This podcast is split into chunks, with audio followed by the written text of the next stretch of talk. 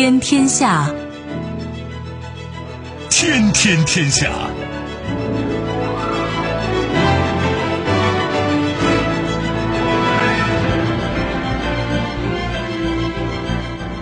历史穿行者，新闻摆渡人。听众朋友，大家好，您正在关注收听的是《天天天下》节目，我是夏萌，和我一起陪伴各位的还有本节目评论员重阳。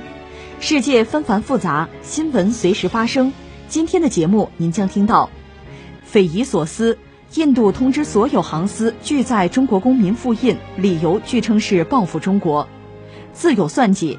与拜登通话后，弗里德曼透露，拜登表示，与中国过招最重要的是有过硬的实力。枪声再起，阿塞拜疆军方称其纳卡阵地遭亚美尼亚袭击，一军人死亡。快马加鞭，中国新开工一台核电机组，稍后我们会一一道来。收听我们的节目，您可以使用传统的收音机，也可以使用手机。欢迎使用计时客户端，也可以选择蜻蜓 FM、喜马拉雅 FM、今日头条或者是企鹅 FM，搜索“天天天下”就可以收听我们的节目以及其他相关内容。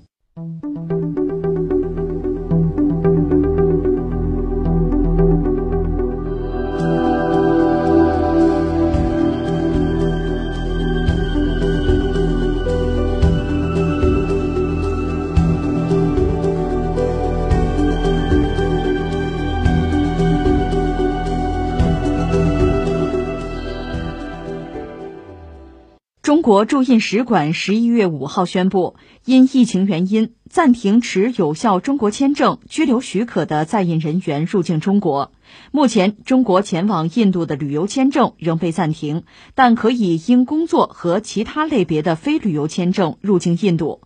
而据媒体二十八号报道，就在上周末，印度政府已经要求该国所有航空公司禁止搭载中国籍乘客赴印。报道称。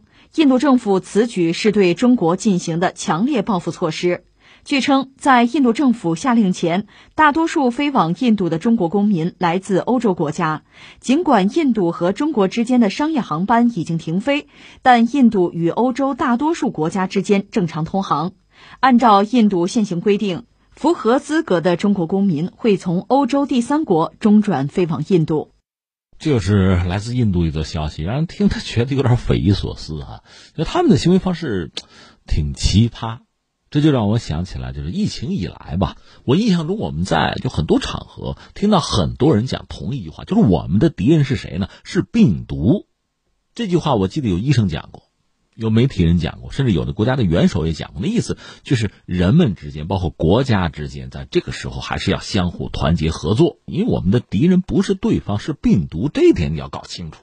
而且这次这个疫情，这个病毒吧，它传染病嘛，它不同于火山地震，它不是让人缺胳膊断腿，那传染病是非常特殊的嘛。所以你看，很多国家到最后不得不走上就是封城封国的道路，不管你是当机立断。还是你极不情愿，到最后恐怕就要通过这种方式解决问题吧。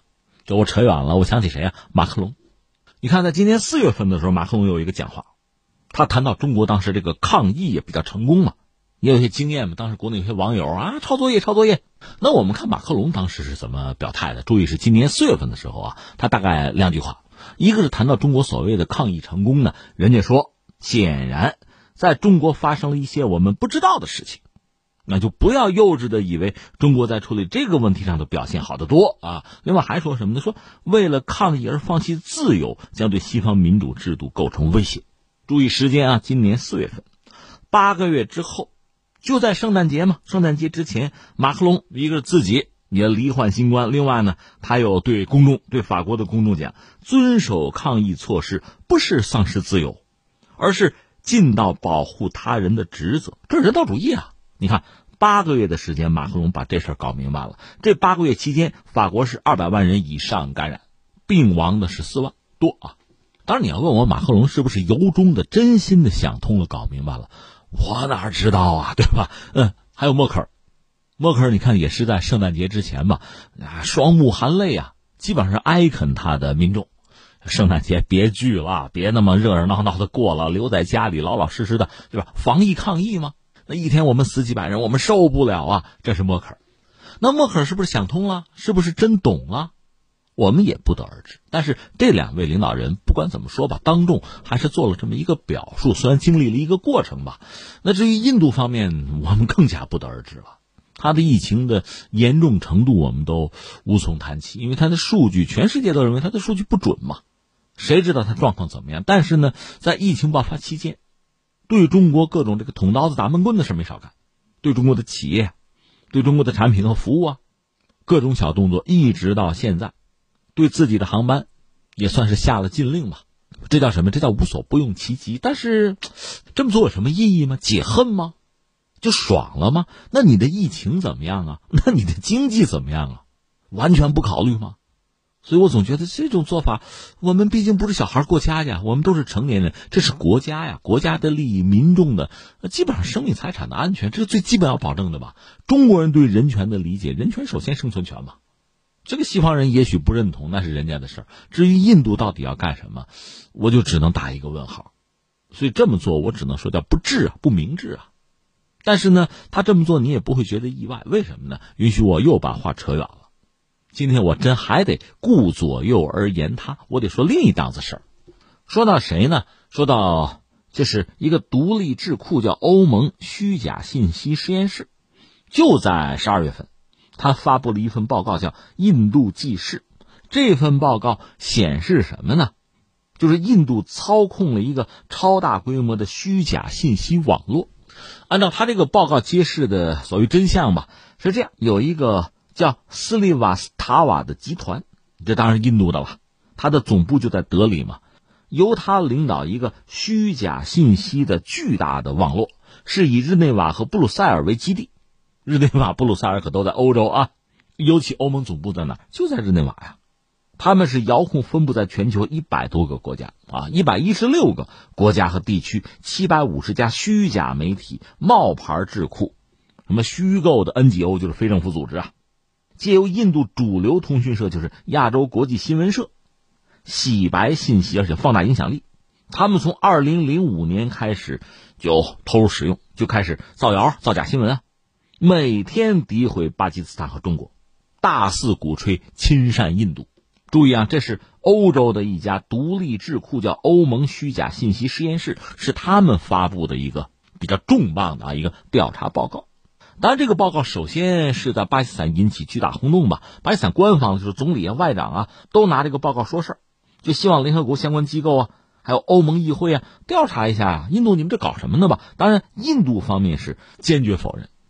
这事怎么看？我觉得三点吧。第一点呢，有人可能说：“哎呀，中国人讲什么呀？讲路遥知马力，日久见人心呐，啊，甭搭理他啊，别在乎他那个。”但是中国人还讲过叫“三人成虎啊，众口铄金呢”，这词儿也有啊。我们怎么能不重视呢？这难道不是一件大事儿吗？如果这个事儿做实了，所以你看现在啊，一个是欧盟这个独立智库吧，他有一套说辞。另外呢，印度方面是否认，那这两个方向是矛盾的，必然有一方说假话呀。我觉得是需要调查吧。如果调查确实发现印度方面有没有官方背景不论啊，就是这家集团本身如果是长期，二零零五年就开始造假嘛，长期向整个世界，尤其你看像欧盟嘛，他在布鲁塞尔，他在日内瓦有这个指挥中心啊。如果这是真的，那我觉得制裁总是必要的吧，惩罚一下总是必要的吧，这不过分吧？这是一个我们要说的。第二个我们要说什么事，就怕换位思考。如果说哈，现在传出一个新闻，哎，中国啊或者俄罗斯吧，搞了这么一档子事儿啊，有一个什么集团长期对外就新闻造假，各种造谣啊。二零零五年就开始，如果是这样的话，我们请问这个世界会怎样？西方世界会怎样？欧洲人和美国人会怎样？如果是中国是俄罗斯这么干，那我相信西方会群起而攻之。肯定是要口诛笔伐的吧，让你抬不起头来吧。你没这么干，还有人给你造谣呢。但是翻回来，如果印度这么做，这个世界就视而不见吗？就睁一眼闭一眼吗？这合适吗？尤其耐人寻味。你看这个报告就是欧洲一个独立智库搞出来的，其实还不是中国或者巴基斯坦给搞出来的，你欧洲人自己搞出来的。那么从欧盟，就从欧洲人来讲，从西方整体来看，对这个东西还就是视而不见。这算驰名国际双标呗？那自己是被印度人骗，被印度人忽悠，无所谓，不在乎。这个态度恐怕也很蠢吧，也不明智吧？为什么呢？你不要以为就印度只是造巴基斯坦和中国的谣，只是抹黑中国、牵制中国或者遏制中国、拖中国的后腿。你不要只这样看，因为中国在这个世界上是和别人要发生联系的。就前两天我们关注中国和欧盟之间，按说在今年内是有可能达成那个投资协议的，到现在没看到下文，这可没几天了。那就说也有可能达不成啊？达不成的原因是什么呀？你想想，印度那个造谣机构就在布鲁塞尔，就在日内瓦，总部就在那儿。天天跟你折腾，天天吹冷风，天天说瞎话，这对欧洲人难道没有影响吗？关键是这个投资协议达不成，并不是中国单方面的受损。你以为欧洲人就能占便宜吗？他肯定是双赢，大家才愿意谈嘛。如果最后谈不成，你认为欧洲人就没有损失吗？如果只是因为印度人的嘴炮和谣言，你就承担这个损失，那你是不是缺心眼啊？他破坏双边关系，这双边都是受损失的。这个道理不知道欧洲人是不是想明白了？反正马克龙就防疫抗疫这个问题想八个月，他似乎是才想明白，也许反应慢吧。等等看啊。那最后第三，我们要说，印度这个国家可能真是需要很好的去研究它一下。研究什么呢？研究它的呃行为啊，它的很多举措呀、选择背后的心态、他的心理。你比如说 RCEP。最早呢是十六家谈，这十六家包括什么呢？呃，有东盟十国，然后中日韩，这三个在亚洲是当然非常大的经济体了。咱们按 GDP 说事儿啊。另外还有什么呢？印度，还有澳大利亚、新西兰，这十六家谈了七八年啊，接近成功要签的时候，印度忽然站出来说我不签了。这个按咱们网络词汇叫放鸽子吧，放了十几国、十五国的鸽子，我不玩了，说走就走，把大家都晃点了吧？这网络词叫晃点啊。那你这十五国呢，还得哄他。还得顺毛驴，哎，给你开着门啊，随时进来，还得这个样子。实际上，他心态是非常有意思的，而且他是拿中国作为一个对标的对象，而且这种对标呢，在我们看来有一点奇葩。我说，他这个竞争心理不健康。这就好比说中考、高考嘛，一个班里很多孩子，他学习自然有好的，有不好的。学习好的咬着牙努力往前冲，那个学习不好的，按说呢，你拿人家做个榜样，你拿人家对个标，你看看人家学习方法。或者像网友说的，你抄抄作业，最后你赶上他，超过他，你说这不是一件好事吗？把对方作为你自己的楷模呀、榜样啊，作为你啊前进的动力啊，最后你自己也具备相应的能力，甚至做的比他还好，你最后完成超越，那这对你的一生都是非常非常愉快的事情，而且非常骄傲的事情。我觉得这是一种良性的竞争心理。那还有人不是这样。是吧？他学习好，我学习不好。我不是想办法我怎么超过他，我努力，而是我给他捣乱，我让他也学不好，甚至你我把他干掉，这个心态就非常坏，很恶啊，而且也没有意义。你想，你就是把你们班所有人全干掉，你别忘了中考、高考，那是整个中国的同龄的孩子们在竞争啊，你这种干掉有什么意义呀？而且当你长大，你真的进入社会哈，你会面对很多残酷的竞争，压力确实很大。凡是比你强的，你就给人家捣乱，背后捅刀子，要把人家干掉。那亲，全世界七十亿人呐，你干不完的。你换一个思维，你要是交朋友，那格局就不同了。你看啊，七十亿人，你都当自己的敌人，你是干不完的。但是这七十亿人里边呢，呃，有很多朋友，甚至越来越多的人成为你的朋友，你成全对方，其实也就成就自己嘛。这个我看我们国内很多就成功的生意人，到最后是认这个。一开始就是竞争啊，你死我活，但是到最后发现不完全是这样。这个商业的生态真的是很奇妙，竞争本身吧，也不是问题的全部，彼此成就可能是更聪明的选择吧。所以我们从这个角度看呢，印度的很多做法、很多选择吧、很多举措吧，你会觉得很狭隘了，没有格局嘛。最后恐怕也没什么所得，这是一个。另外，我还担心一个是什么？因为印度在历史上它并不是一个统一的国度吧，反而是英国殖民印度，呃，顺带着把印度统一了，所以印度确实是一个比较独特的国度了。它和西方的关系剪不断理还乱吧？那我很担心是一个什么局面呢？它有一种被殖民者的心态，这是不是也算斯德哥尔摩综合症啊？就是在他心目中，白人就是厉害的，就是强的，我们是比不过的。不但我比不过，你是有色人种，你中国也比不过，你也不应该超过他们，我就不允许。那这种心态就更加可怕，也更加可笑了。其实真的，你换一个角度想，中国和印度本身又是邻居，又都是大国，都是发展中国家，在发展过程中，其实，在道路的选择上啊，包括在这个不同阶段、不同的利益上，是有很多共同之处的，是可以达成很多共识的。但实际上，你看一看，就这几年啊，中国和发达国家是有矛盾，是有问题，但是和这个发展中国家其实是同路同行者啊，本该是相向而行啊，并肩而行嘛。那你看他们的态度，他们的表现、表演，对中国的敌意甚于那些发达的西方国家。那这种心态、这种心理，难道不值得我们很好的研究，并且找到应对之策吗？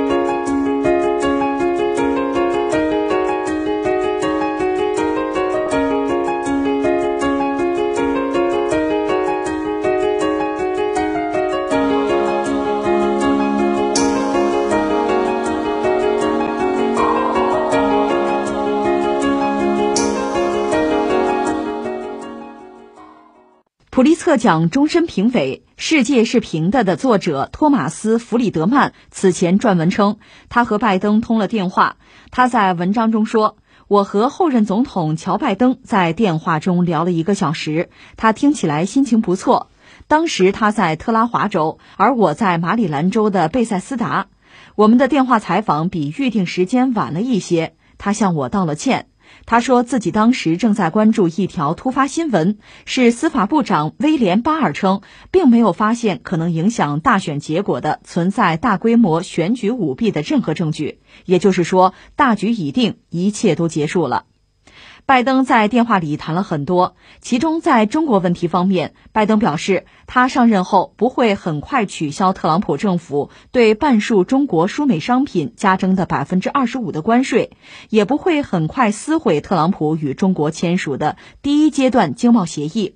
拜登说：“我不会很快采取任何行动，在关税问题上也是如此。我希望能保留更多选择的空间。”弗里德曼其实我们都熟悉，这几年他比较活跃吧，他应该是一个专栏作家吧，这么讲，呃，大家可能都认同，也算是一个，呃，今天的新一代的美国思想家了。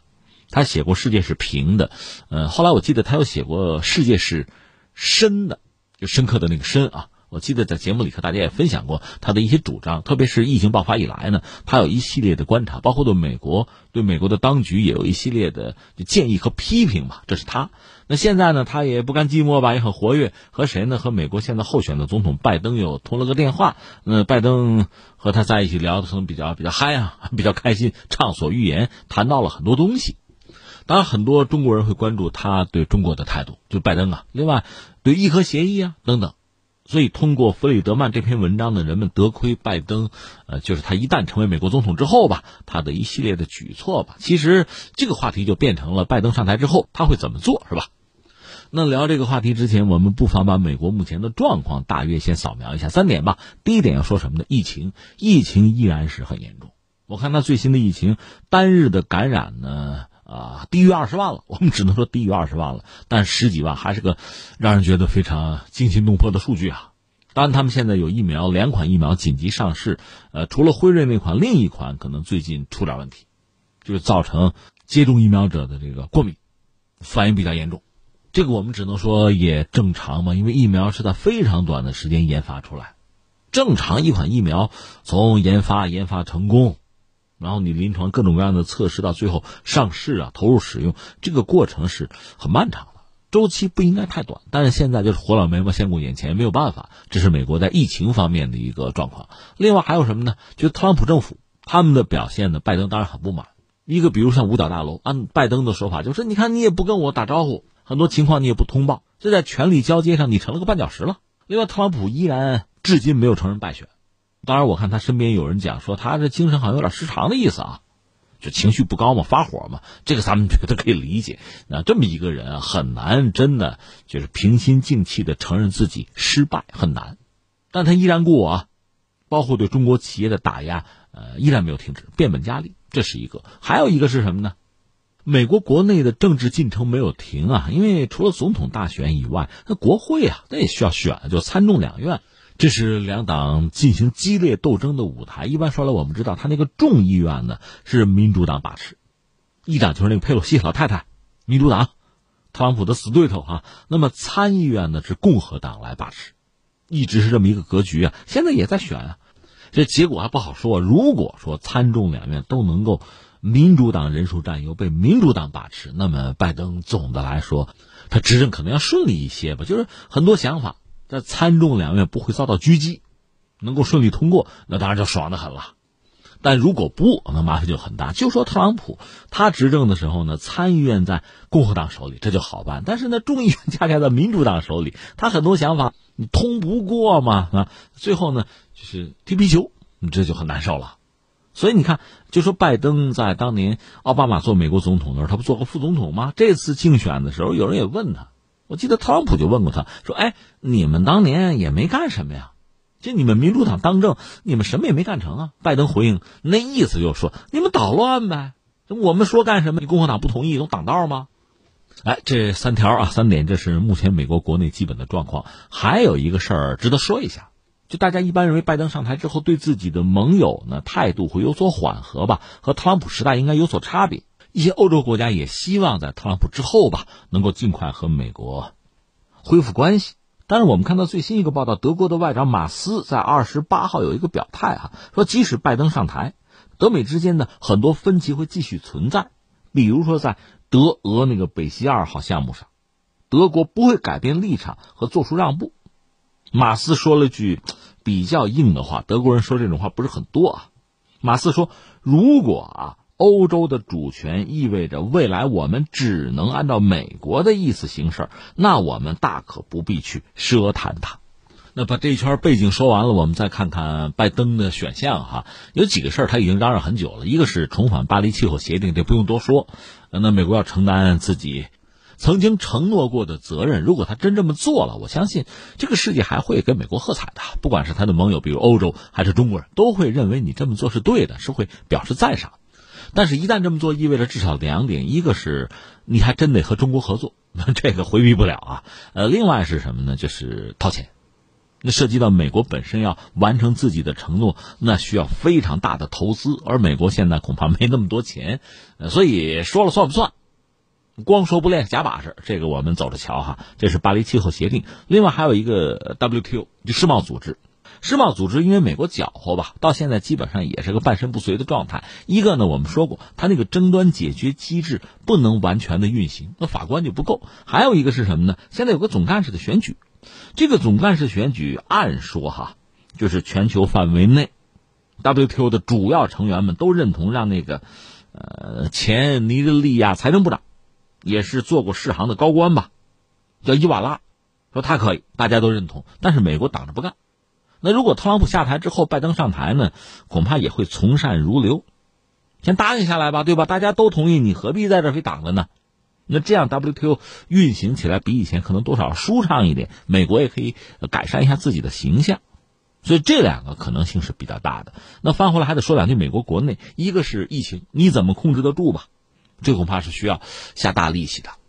疫情放在一边，和疫情相关的很重要的就是经济。目前美国经济状况，你恐怕得有大规模的经济刺激的计划吧？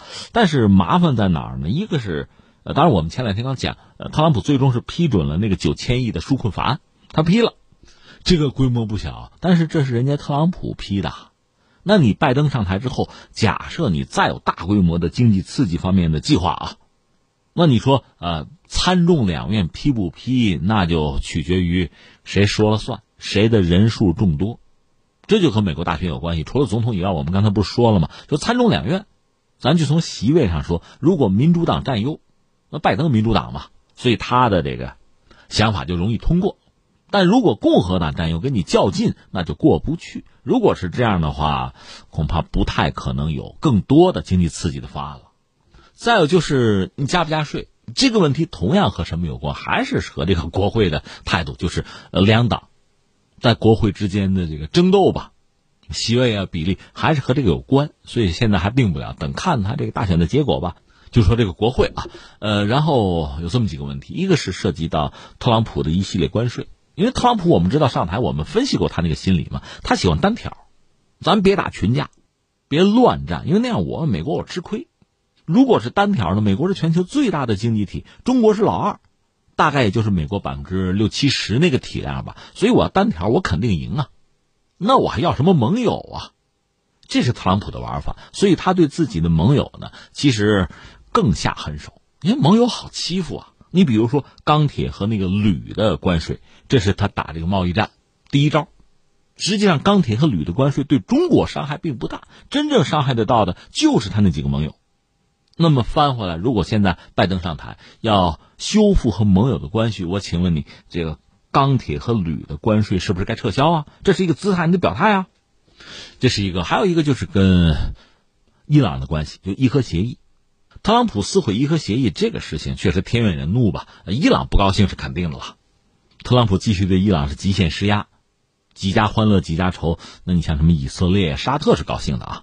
但是你比如说，呃，联合国五常里边，除了美国以外，像俄罗斯啊、英国、法国、中国，也包括五常之外签了伊核协议的德国，都是不满意的。但是欧洲人对美国吧？你说是有某种认同，或者说是有某种遵从的习惯呀，或者有相同的文化和宗教背景等等吧。欧洲人并没有对美国有太多的约束，就伊朗当然也很不满意。现在呢，拜登上台，拜登之前说过要重返伊核协议，就这点来说呢，欧洲人会松一口气。伊朗呢，当然也会比特朗普时代呢，你觉得要舒服一点。但是拜登呢，这个话也没有说死。实际上，前两天包括中国在内吧，除了美国以外，伊核协议的几家签署国的外长凑在一块开了个会，就视频会议嘛。大家是希望美国呢，你不要提什么新的条件啊，解铃还靠系铃人，你自己退出，现在你自己给我回来，坐定咱们谈谈再说。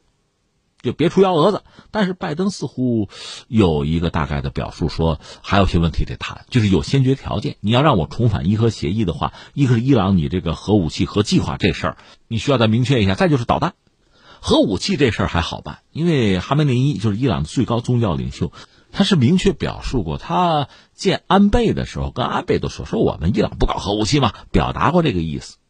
但是另一个导弹，伊朗是不可能不搞常规导弹的。你想核武器要都不搞了，再没有导弹，我拿什么防身啊？总得有打狗棍呐。所以，拜登如果真的在这方面提出一些要求的话，伊朗是不可能答应的。那这个事儿呢，应该说叫悬而未决。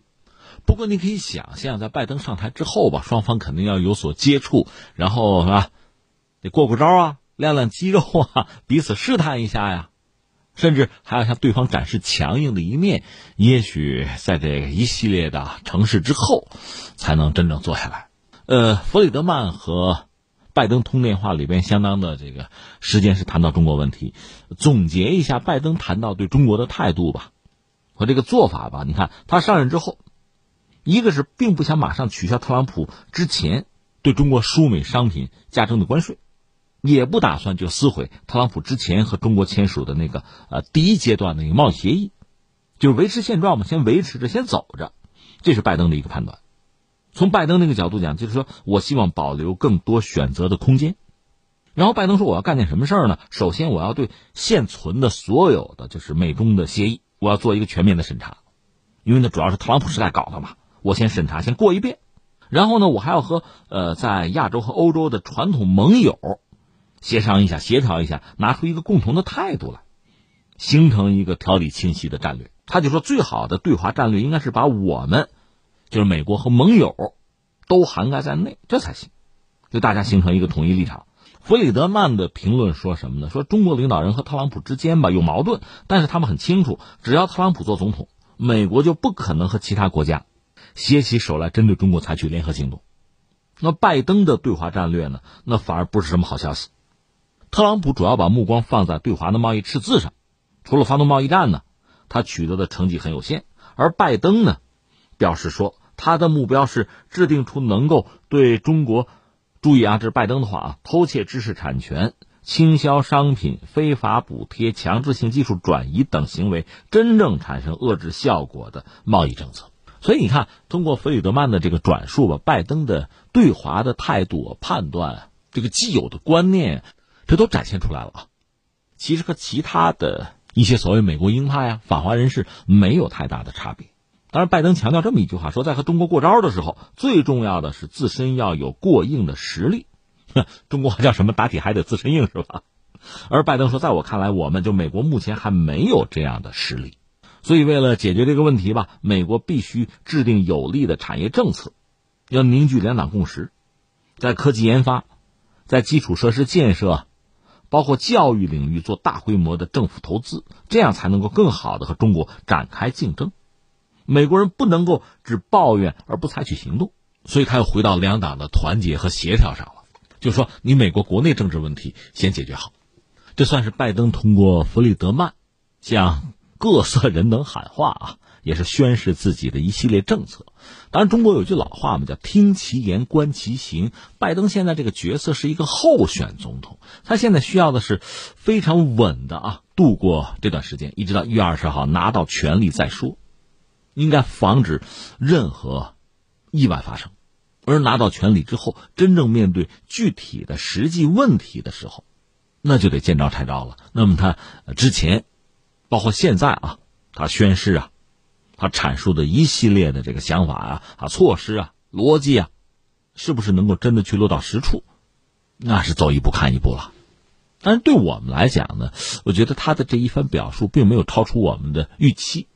实际上，中美之间也好，美国和其他哪怕和他的盟友之间的关系哈，你仔细想想，都存在竞争的关系。我们只是希望这个竞争呢是有公平和良性的一面，而不简单的是为了搞掉对手不择手段。而实话实说，历史反复告诫我们，面对真实世界的竞争，还是要有充分的准备，切不可过于理想主义吧。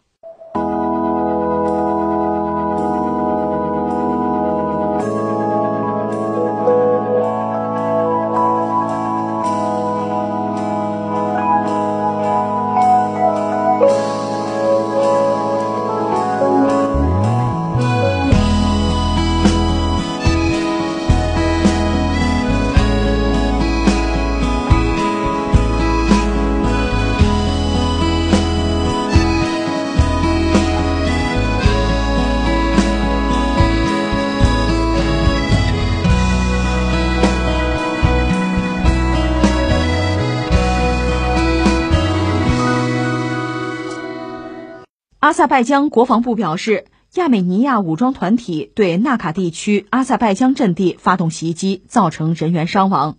阿塞拜疆国防部新闻处发布消息称，当地时间十二月二十七日十五点三十分左右，亚美尼亚武装团体在霍贾文德区对阿塞拜疆军队分队发动袭击，造成一名阿塞拜疆军人死亡，一名军人受伤。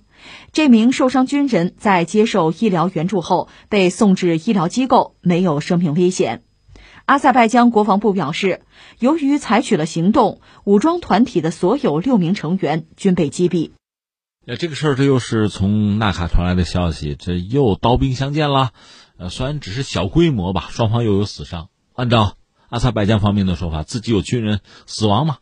这是亚美尼亚的武装团体干的，有没有政府背景没有说，也许没有吧。呃，这个事儿怎么讲？我觉得也是意料之中。你说你怎么又意料之中啊？我说说你就明白了。也分三点说。第一点，我们说呢，呃，今年吧，二零二零年这就要过去了，真是一个乱局啊，非常混乱的一年。但是在各种混乱之中呢，阿塞拜疆和亚美尼亚这一仗恐怕不能不提，这是真的是大规模两国之间的哈武装冲突。其实你说这一年，这个刀兵啊、战火啊不断，但是两国之间就是你来我往啊，就开战。这两个国家这一仗，倒应该说是非常引人关注了。那么战争的结果，其实亚美尼亚是大输了，虽然没有投降一类刺激的字眼吧，但是纳卡地区，那亚美尼亚人你要让出来，阿塞拜疆我要进入，当然像俄罗斯什么的有维和啊，这个格局就意味着纳卡。算真正的被阿塞拜疆收入或者叫收回囊中了，这是这个战争的结局啊！所以其实输赢已经很清楚了。第二点我们要说什么呢？坦率讲，那我们国内就网络上很多网友关注这场战争呢，那可能有些人还有自己的倾向性，喜欢谁或者支持谁哈。那你作为个体那无所谓哈，关键是你说纳卡这个地方到底算谁的？你仔细说起来，真是一笔糊涂账。因为你看啊，阿塞拜疆和亚美尼亚传统上就不对付。纳卡这个地方呢，你要从历史上看啊，它因为被大国裹挟和安排吧，所以阿塞拜疆人也好，亚美尼亚人也好，你来我往，所以你说算谁的？这是糊涂账。但是我们就说近现代来看呢，这个地方纳卡地区呢，大家公认这算是阿塞拜疆的地儿。可说名义上是他的地儿吧，这个地方亚美尼亚人又占了绝大多数，所以这个矛盾真的就是不可避免。对这个矛盾，你要说负责任啊，历史上你比如沙俄，你像这个奥斯曼土耳其，包括苏联，其实都要负责任，因为毕竟是大国嘛，对这个地方是有影响。当然，苏联比较特殊啊，因为阿塞拜疆和亚美尼亚在苏联时代呢，属于苏联的加盟共和国。所以你要从这个角度讲，一个国家嘛，都是兄弟嘛，闹什么闹啊？所以在苏联时代，苏联比较强盛的时候，纳卡这个问题呢，等于说就不是问题了。但是在苏联逐渐衰落，在上个世纪八十年代的后期，还没等苏联解体，其实呃，围绕着纳卡、阿塞拜疆、亚美尼亚就已经干起来了。所以第一次纳卡战争呢，应该说是在一九八八年左右就爆发了。但这之间又经历了这个苏联的解体，到了九三九四年的时候吧。大家还是坐下来谈，但你注意啊，一个是国际社会一般认为纳卡还算是阿塞拜疆的地儿啊，可实际上那儿一直就是亚美尼亚人占多数，所以战争的结果没有悬念，这个地方就是亚美尼亚人控制了。但是亚美尼亚既然加入独联体，所以在领土上呢，他没有办法有更过分的要求，就纳卡呢，他没有办法吞并，而纳卡当地人呢，亚美尼亚人又多，如果不能够加入亚美尼亚，那我就独立好了，反正我不归阿塞拜疆管。所以纳卡等于说就实质上是独立了，而且是倒向了亚美尼亚。那么从阿塞拜疆来讲，从那个时候开始就就想办法翻盘吧，就卧薪尝胆吧。这个我们待会儿再说啊。总而言之，从那时候一直到今年，就是二零二零年，双方又爆发大规模战争。这次从阿塞拜疆这个角度讲，叫一雪前耻啊，因为之前的一系列战争呢，你看阿塞拜疆实际上从块头啊、人口啊、从经济啊都比亚美尼亚强。但是居然被人家压制，而且纳卡呢不在自己手里了，岂止是丢了纳卡，还有很多其他的地方，纳卡附近的地区都让亚美尼亚给占领了，实质占领了。所以阿塞拜疆憋着这口气，到二零二零年现在是终于翻盘，那是名正言顺的要进入纳卡地区，这我是要控制的。这个阿塞拜疆政府也认也接受这个现实了。但你要注意，我下面要说的是什么？你别忘了，当地人亚美尼亚人是占多数啊，人家在那生活了几代了。所以现在你说这个地方，你们走吧，让出来吧，让给阿塞拜疆人，他们可能接受这个现实吗？不会的。所以，呃，之前我们就看到报道，就是达成停火协议之后，按照官方的说法呢，亚美尼亚人应该是从纳卡地区撤走，但是亚美尼亚的政府只是说我们答应撤，可是让当地的居民撤到哪儿去啊？怎么安置啊？这个都没有具体的安排，所以当地的亚美尼亚人是群情激愤。我看有一些报道，有些采访是什么呢？有些老兵，或者有战争经验的人吧，把自己老婆孩子可以送走，送到内地去，或者就是送到亚美尼亚的首都吧。然后我自己，我有枪，我在这儿啊，我就等着，等着侵略者，我死战到底，大不了一死了之吗？这是很多当地的老兵的态度。所以我就说，这就注定了，一旦阿塞拜疆的军队啊进驻，甚至有这和平居民要进入的话。那恐怕冲突还是不可避免，只不过这个冲突呢，不是来自于双方的军队，而是纳卡当地的亚美尼亚居民，他们拥有武器和坚强的抵抗意志啊，和接管者，也许将来还有他们的这和平居民，他们之间的矛盾摩擦斗争，在我们看来，这几乎是不可避免的。所以，你说这个新闻啊，这个悲剧发生，那就是所谓的意料之中，而且这类的事情恐怕将来还会出现。这当然很让人痛心了。那说到这儿了，我觉得我们倒不妨关注一下谁呢？就阿塞拜疆。刚才我们讲了纳卡地区吧，从我们外人看，这几乎是一笔糊涂账。但正因为是糊涂账嘛，不管是阿塞拜疆还是亚美尼亚，人家会认为这就是我的呀，是你们抢走的，所以我当然要抢夺回来。阿塞拜疆现在等于说整体占了上风吧。这个一方面呢，呃，你得说是必然或者叫自然。为什么这么说呢？那就是阿塞拜疆从综合国力。从经济、军事实力、从人口上都是占优的，所以说打仗打赢了，反而是正常，是不出意料。而且阿塞拜疆这次也算是天时地利人和吧。所谓天时呢，其实是疫情，疫情一是导致双方的力量啊都受到损失，但是阿塞拜疆毕竟块头更大，另外呢，全球范围内都受到疫情的袭扰啊，恐怕谁也无暇顾及，所以这叫天时。那从地利，地利就不要说了，本来就挨着嘛。而且从全球范围内看，绝大多数国家就国际社会还是认为纳卡属于阿塞拜疆，那属于人和呢？我们得加上一个因素是谁？是土耳其。土耳其是愿意出头支持阿塞拜疆，而俄罗斯并不支持亚美尼亚，所以这几样凑齐了，那他的胜算是比较大的。当然，这里面有一个人或者一个家族吧，我们必须要提一提，就是阿利耶夫，而且是阿利耶夫父子两代完成了这个，你叫逆袭呀，叫卧薪尝胆啊，都行。总之，呃，带领阿塞拜疆算翻了盘。就说到这个阿利耶夫啊，我说的老阿利耶夫，一九二三年生人吧。他曾经进入过苏联时代啊，苏共中央，但是到了苏联末期，就是戈尔巴乔夫上台之后，这个国家就乱了，彻底乱套了。你注意啊，老阿利耶夫他本人就是纳卡这儿的人，后来苏联乱套的时候，他被踢出了苏共中央，他回到老家就回到纳卡了。然后苏联解体，阿塞拜疆就独立了。但你注意啊，阿塞拜疆这个中央政权和他，他是在纳卡这个地方啊，那切万啊。他这算是个地方政权，他是头啊，他是颇有政治头脑和野心吧。他虽然是一个地方政府的头，他能够去联络像这个土耳其、伊朗，他理由两个：一个我伊斯兰教，第二个我跟亚美尼亚不对付啊，这样就征得了人家的援助，这就出现一个有意思的局面。你这个国家中央政权都没有什么大国的支持，他一个地方的头，地方大员吧，反而得到了这些支持。但是这个时候你注意，他的主要矛盾是在国内。就地方和中央的斗争。总而言之，这个老阿列耶夫呢，就利用自己的这一系列的算计吧，最后做到了，呃，总理的位置，然后又发动一个政变，成为国内的最高元首。然后呢，他要加入独联体，就算是得到了独联体国家的承认了。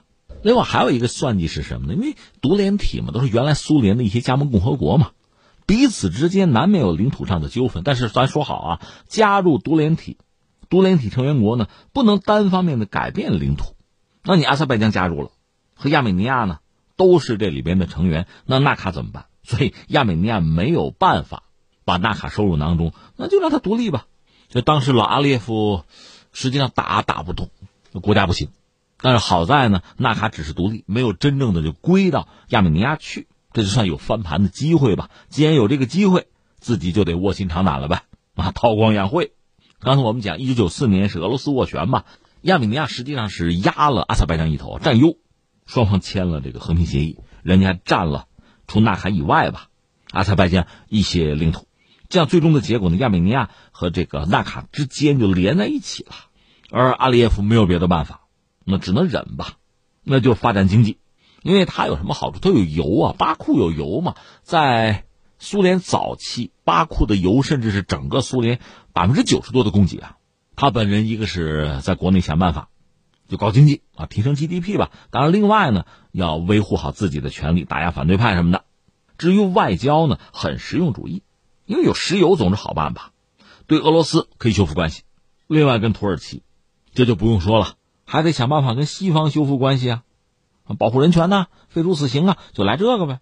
欧盟就对他有好感，嗯，有支持，所以他算来算去呢，把俄罗斯啊，包括美国，包括欧洲，甚至还有土耳其几方的关系理得算比较顺。他本人呢是二零零三年去世吧，临死前呢把这个宪法也改了，就指定总统去世后啊是由总理来代理。总理是谁啊？是儿子小阿列夫，他一直在培养啊，经常带在身边呀，而且他在国内搞的时间比较长啊，其实政坛上没什么像样的对手。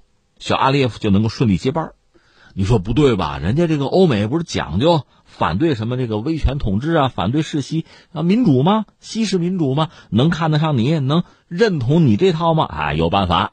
所以很多事情啊，你看这个新闻看多了，你会觉得哎呦有意思。就是小阿列夫干了件什么事儿哈？因为阿塞拜疆挨着里海，里海产什么呀？鱼子酱。小阿列夫能做到什么程度吧？说每年给一二十个。欧洲议员呢送两公斤鱼子酱，你说这事儿这么就解决了？当然不止这个嘛！你别忘了，阿塞拜疆人家有油有气呀，它的首都巴库已经被打造成一个管道节点，多元出口啊。它全国有六条主要的油管，三条呢是对接欧洲，一条终点在土耳其，格鲁吉亚呢还有一条，它从那是入海啊，还有横跨这个土耳其巴尔干半岛、亚得里亚海到意大利。所以你说是鱼子酱香啊，还是这石油香？其实逻辑是一样的。这次打起来就是跟亚美尼亚开战，你看欧洲方面基本上不吭声。按说这战争很多战争暴行，你总有人站出来说一声吧。有视频显示，就是阿塞拜疆的军队羞辱和残害一个七十多岁的亚美尼亚的一个老人，把人绑起来，耳朵割下来。哎，人权呢？道义呢？怎么没人站出来说一声啊？你看欧洲人什么也不说，到底是石油还是鱼子酱把嘴给卡住了？我们不得而知。但是我们得说，这对父子吧，阿列父子最终带领阿塞拜疆，从他们那个角度讲，也是一雪前耻啊，彻底翻盘啊。现在把纳卡收入囊中了，而纳卡当地确实有大量的亚美尼亚居民啊，他们很难接受这个结果，在他们看来，自己的政府把自己出卖了，所以就是政府投降了，我们接着干，保护我的家庭，保护我的土地，这是这些人的很难动摇的信念。那么在纳卡地区再次传出来枪声，也就是必然的了。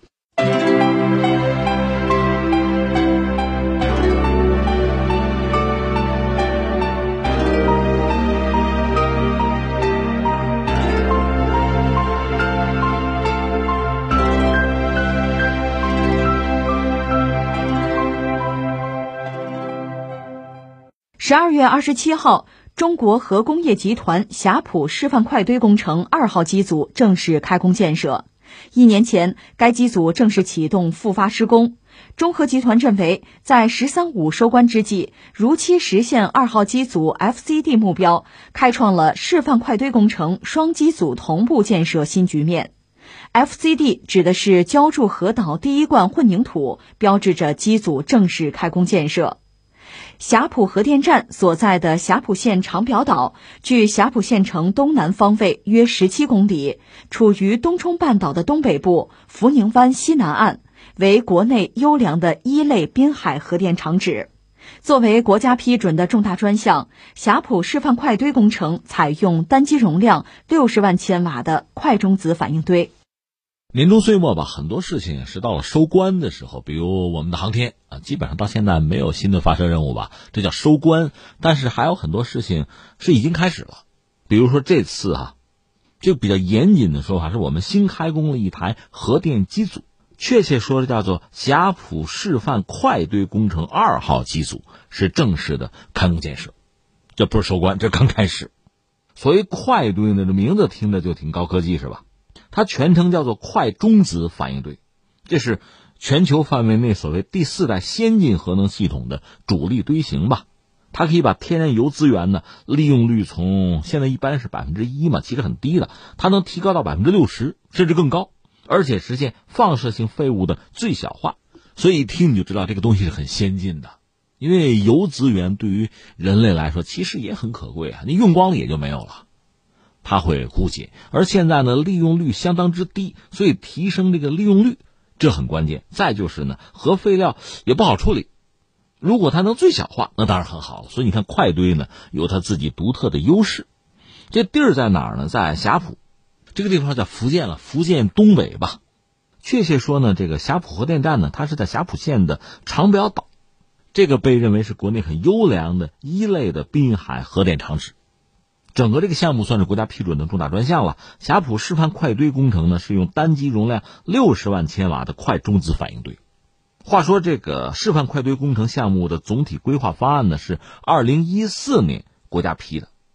当时目标定的是什么呢？项目的一号机组是二零一七年底呃实现开工建设，二零二三年可以投产；二号机组呢，二零二零年开工建设。现在是擦着个边啊，今年快结束的时候开工了，二零二六年能够建成投产。另外，我们再往大里说呢，中国核电发展的战略是三步走了：热中子反应堆、快中子增值堆，还有受控核聚变堆。目前我们说的这个快堆技术吧，中国算是全球呃第八个拥有这种技术的国家。我们最早二零一一年的时候，我们那个实验快中子堆就已经并网发电了。现在这不是实验堆，是。示范堆，而且是现在是二号机组开工建设吧，对中国加快构建先进核燃料闭式循环体系，促进核能可持续发展和快堆技术的全面自主发展，推动地方经济建设都是有很重要的意义的。说到这儿，这岁末年初吧，还有这么两条新闻值得关注一下，一个就是就在二十九号吧，国务院新闻办。有一个新时代的中国能源发展的白皮书，说呢，截止二零一九年底，中国在运在建核电装机容量是六千五百九十三万千瓦，这算达到全球第二吧。在建的核电装机容量是世界第一了。那么大家可以预测一下，在“十四五”和中长期规划之中吧，核能占比呢会持续的提升，核电建设呢有望按照每年六到八台的这个速度吧，持续稳步的推进，甚至。有财经机构算说，这意味着每年可能有近千亿的市场空间，这是一方面。还有一个消息，我觉得可以和大家分享一下，是十二月二十七号，内蒙古自治区召开了一个全区经济工作会议。在这个会议上，内蒙古将全区百分之五十点四六的国土划入叫生态保护红线，在草原森林重要生态功能区不再欣赏矿业开发和风电光伏项目。停止自然保护区内所有的矿业企业开采勘探活动，采矿我们就不说了啊。我们说的是内蒙古等于说是明确自己的生态功能区不再欣赏风电和光电项目，甚至有多个风电机组会拆除。所以你看内蒙的这个选择吧，那将来到底怎么样？我觉得还要走着看啊。但是它确实展示了一种困境或者叫悖论吧。本来风电、光电，我们想象新能源呀、可再生啊，这是环保的呀。但是即使如此，风电、光电。你要建设搞大型的基地啊、电厂，它也是要用地儿的呀。而内蒙古这个地方，很多地儿风水宝地啊，绿水青山不能动啊，都是为了环保啊。你说搞风电、光电是为了环保，这边不让你搞风电、光电也是为了环保啊。你说可怎么办？而且我们有自己的一系列的规划，包括在国际社会上的承诺，比如二零六零那个碳中和，就所有这一切，最后你发现呢，在能源的选项上，比如说煤、火电，这个现在我们是离不开的。但是从长远看，这恐怕也是要淡出我们视野的。甚至你说油气，像天然气这个东西，它也是一个过渡。总的来说，它也算是化石燃料吧。在化石燃料里，你要说排放，它是最少的。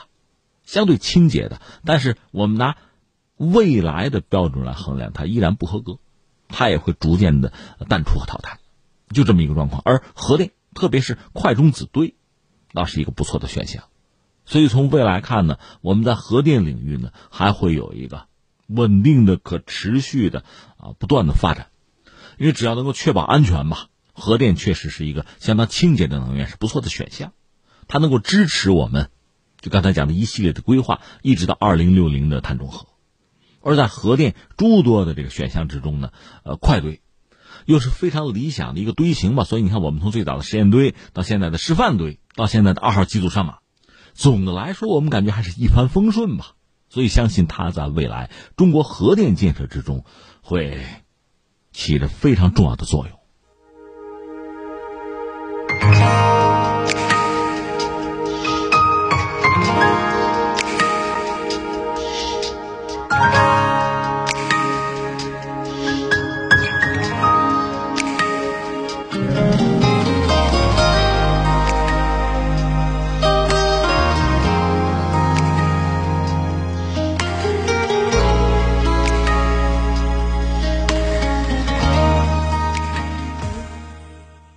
好，听众朋友，以上是今天节目的全部内容。最后还是要提醒您，收听我们的节目，您可以使用传统的收音机或者是手机，通过计时客户端、蜻蜓 FM、喜马拉雅 FM、今日头条或者是企鹅 FM 搜索“天天天下”，就可以找到我们的节目。我们明天再会。